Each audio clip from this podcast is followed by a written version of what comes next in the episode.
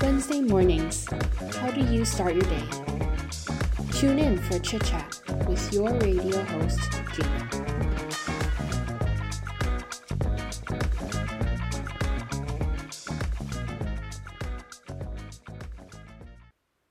방송을 시작하기에 앞서 방송 청취 방법 먼저 안내해 드리겠습니다. The following will be instructions on how to listen to our radio show. 본 방송의 경우 PC나 스마트폰으로 청취해 주시는 분들께서는 yirb.연세.ac.kr에서 지금 바로 듣기를 클릭해 주시고 다시 듣기의 경우 사운드클라우드와 팟빵에 YIRB를 검색하시면 저희 방송을 비롯해 다양한 엽의 방송을 들으실 수 있으니 많은 관심 부탁드려요. 저작권 문제로 다시 듣기에서 제공하지 못하는 음악의 경우 사운드 클라우드에 선곡표를 올려놓겠습니다.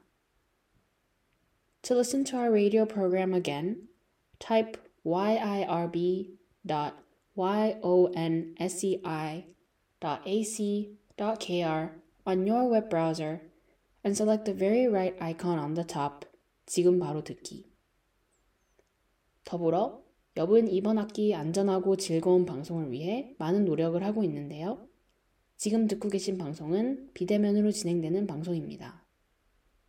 사회적 거리를 지키며 안심하고 들을 수 있는 엽이 되기 위해 항상 노력하겠습니다.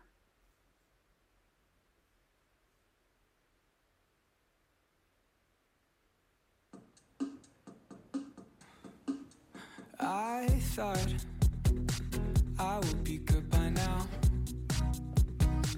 I'd have it figured all out. We skipped the scenic route.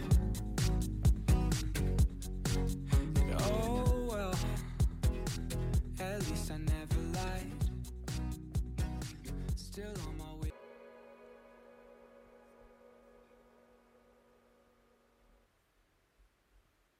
Good morning, everyone, and welcome back to Wednesdays with Gina. The first song we had for today is Supercuts by Jeremy Zucker.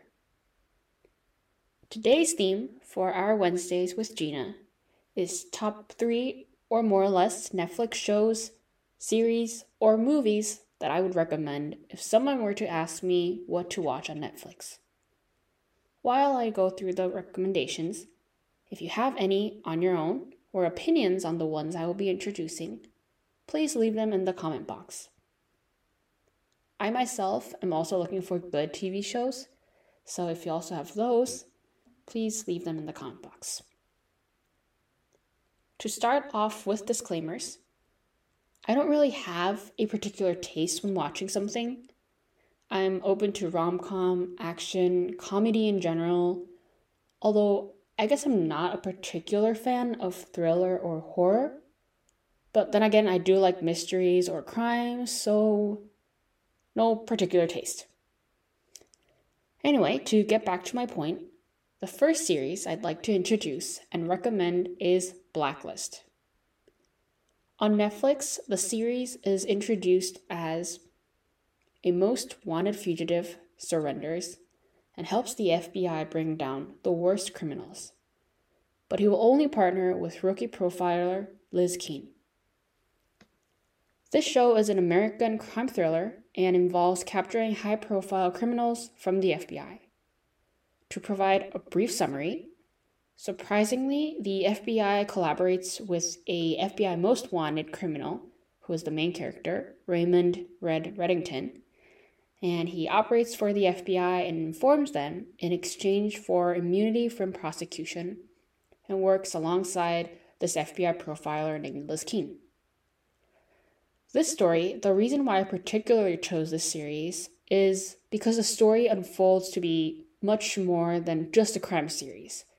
It's a little bit more than Sherlock Holmes and it's a little bit more of a modern context. But there's also a lot of personal, intertwined connection between the characters, so it isn't a mere mystery series. However, I must say, because the story is personal and it deals a lot about the characters themselves. It feels like it's being dragged on a bit too much, and it may get boring time to time, but that also might be because I watched it to season 6 already, and the final season is season 9. So I've basically been going through all the series, all the episodes, but it's a really good way to watch something when you're in need to either look for a crime series that's not too dark and also light enough to watch it in your free time. So that was my number one suggestion to watch on Netflix shows if you're craving for something along the lines of crime or mysteries. The second recommendation I have is a series that almost no one does not know, probably everyone knows, and it's Friends. Friends is an American television sitcom, and it has 10 series, 10 seasons, and it ended in 2004. For some reason, it has been going back again, and a lot of people have been rewatching it, just like myself. And I think a lot of people like to watch Friends because it's a really light show and you can watch it while you're doing anything pretty much. I sometimes turn on Friends when I'm working on an assignment, or I would watch Friends when I'm trying to get ready. So it's a really light and bright show to watch. To tell you a fun fact actually about Friends, initially they were going to title it as Insomnia Cafe, but I feel like it wouldn't have given much of the vibe that Friends is presenting today. But to go back to the point, I think Friends is a bright enough and simple enough comedy so that people can really watch it without having to think about much or think about their problems in general, which is why I think it's a good show to watch in your free time. In the meantime, now that I've introduced two of my top Netflix shows, I'd like to listen to a song and then come back to the rest of the Netflix movies that I'll be introducing.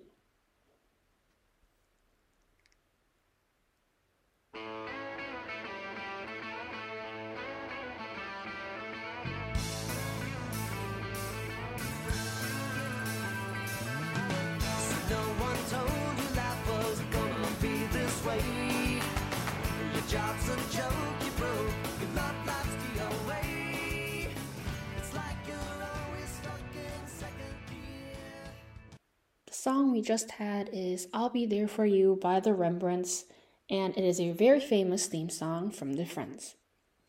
To ask you a question before moving on, do you know how many claps there are on the beginning of this song? I have always asked this myself, and I tried clapping along. Apparently it's 4 claps in the beginning after I'll Be There For You, and there are 4 claps.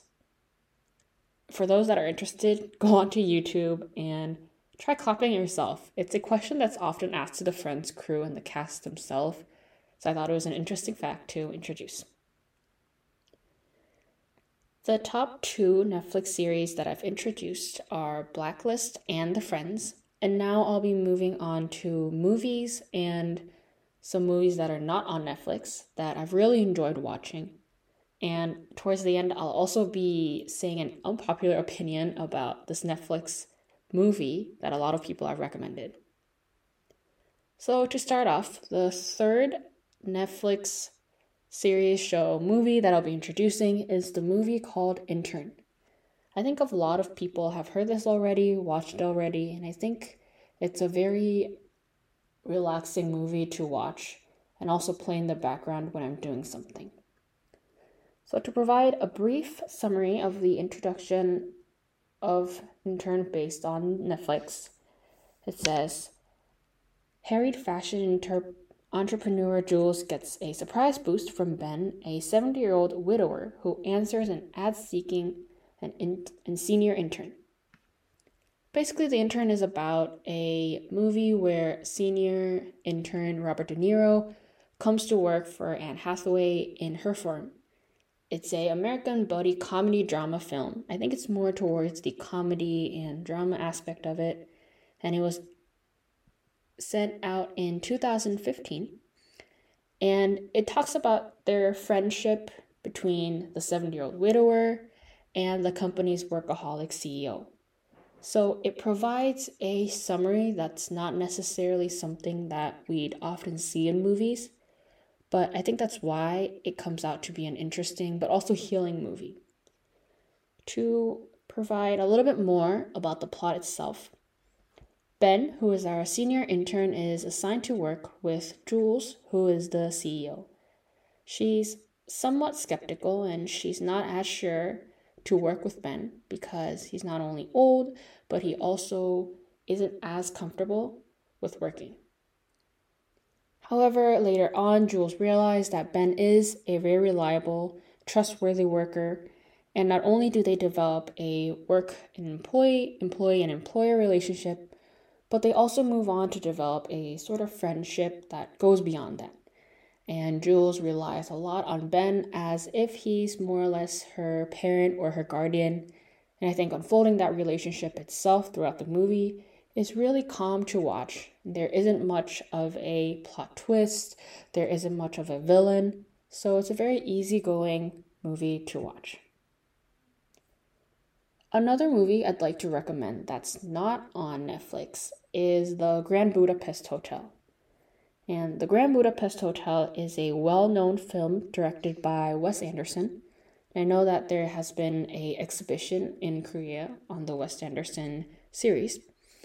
But The Grand Budapest Hotel is a comedy drama film, and it was aired in 2014. And it has some famous actors such as Ralph Fiennes or Tilda Swinton. But regardless of the famous actors, I still think it's a really good movie in terms of both the display and the artistic part of it, but also the plot itself doesn't really have a strict plot, but just watching it, you end up just absorbing it on its own. I think the criteria for choosing a good Netflix show or series or drama movie, whatever it may be, is whether I can watch it without having to think too much. It has to be easygoing, kind of calm, not too much of a drama. And I think in that sense, I kind of do prefer comedy because comedy doesn't require much thinking when you're actually going through the movie. Anyway, to go back to The Grand Budapest Hotel, it's a comedy film and the plot itself goes around a girl who visits this author of the book, The Grand Budapest Hotel. And there he talks about his past adventures, interactions he had with the owner of the hotel. And I don't want to give much of the summary and the plot itself because, as I said, it's a really simple plot line, and the more I give, the more I'm spoiling the movie, so I wouldn't want to do that. But there really isn't much of a bad or good side, and the plot really just unfolds between the characters, the interactions. And it's a really just simple, as I said, easygoing movie to watch. When I've asked other people what Netflix show or what Netflix movie or what movie in general I should watch in my free time, a lot of people have recommended that I watch La La Land. I've watched La La Land and I'm a fan of the OSTs, but unfortunately, an unpopular opinion, I did not like La La Land as much as I thought I would. I'm not sure if it's the plot or the aspect of it being more of a musical setting. I just didn't enjoy it as much the time I watched it. So I do plan on watching it again because maybe I'll have different ideas on it. But La La Land, personally, in my opinion, wasn't as much of a big deal breaker for me. To more or less sum up the recommendations I've had for today, and I will leave it on the comment box of all the stuff I've introduced today. The first Netflix TV series or show I'd recommend is Blacklist.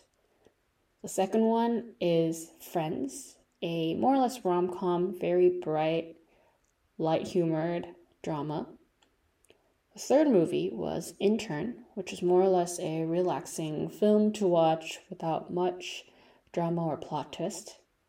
And the fourth one, which is not on Netflix, was The Grand Budapest Hotel, which doesn't have a strict plotline, but is also very simple and easygoing to watch.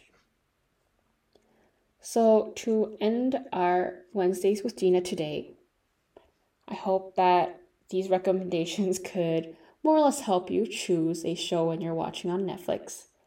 And our last song, in the end, to remind myself to rewatch La La Land and maybe have different opinions, our last song will be City of Stars by Ryan Gosling. And I hope you have an amazing Wednesday and see you next week. Thank you.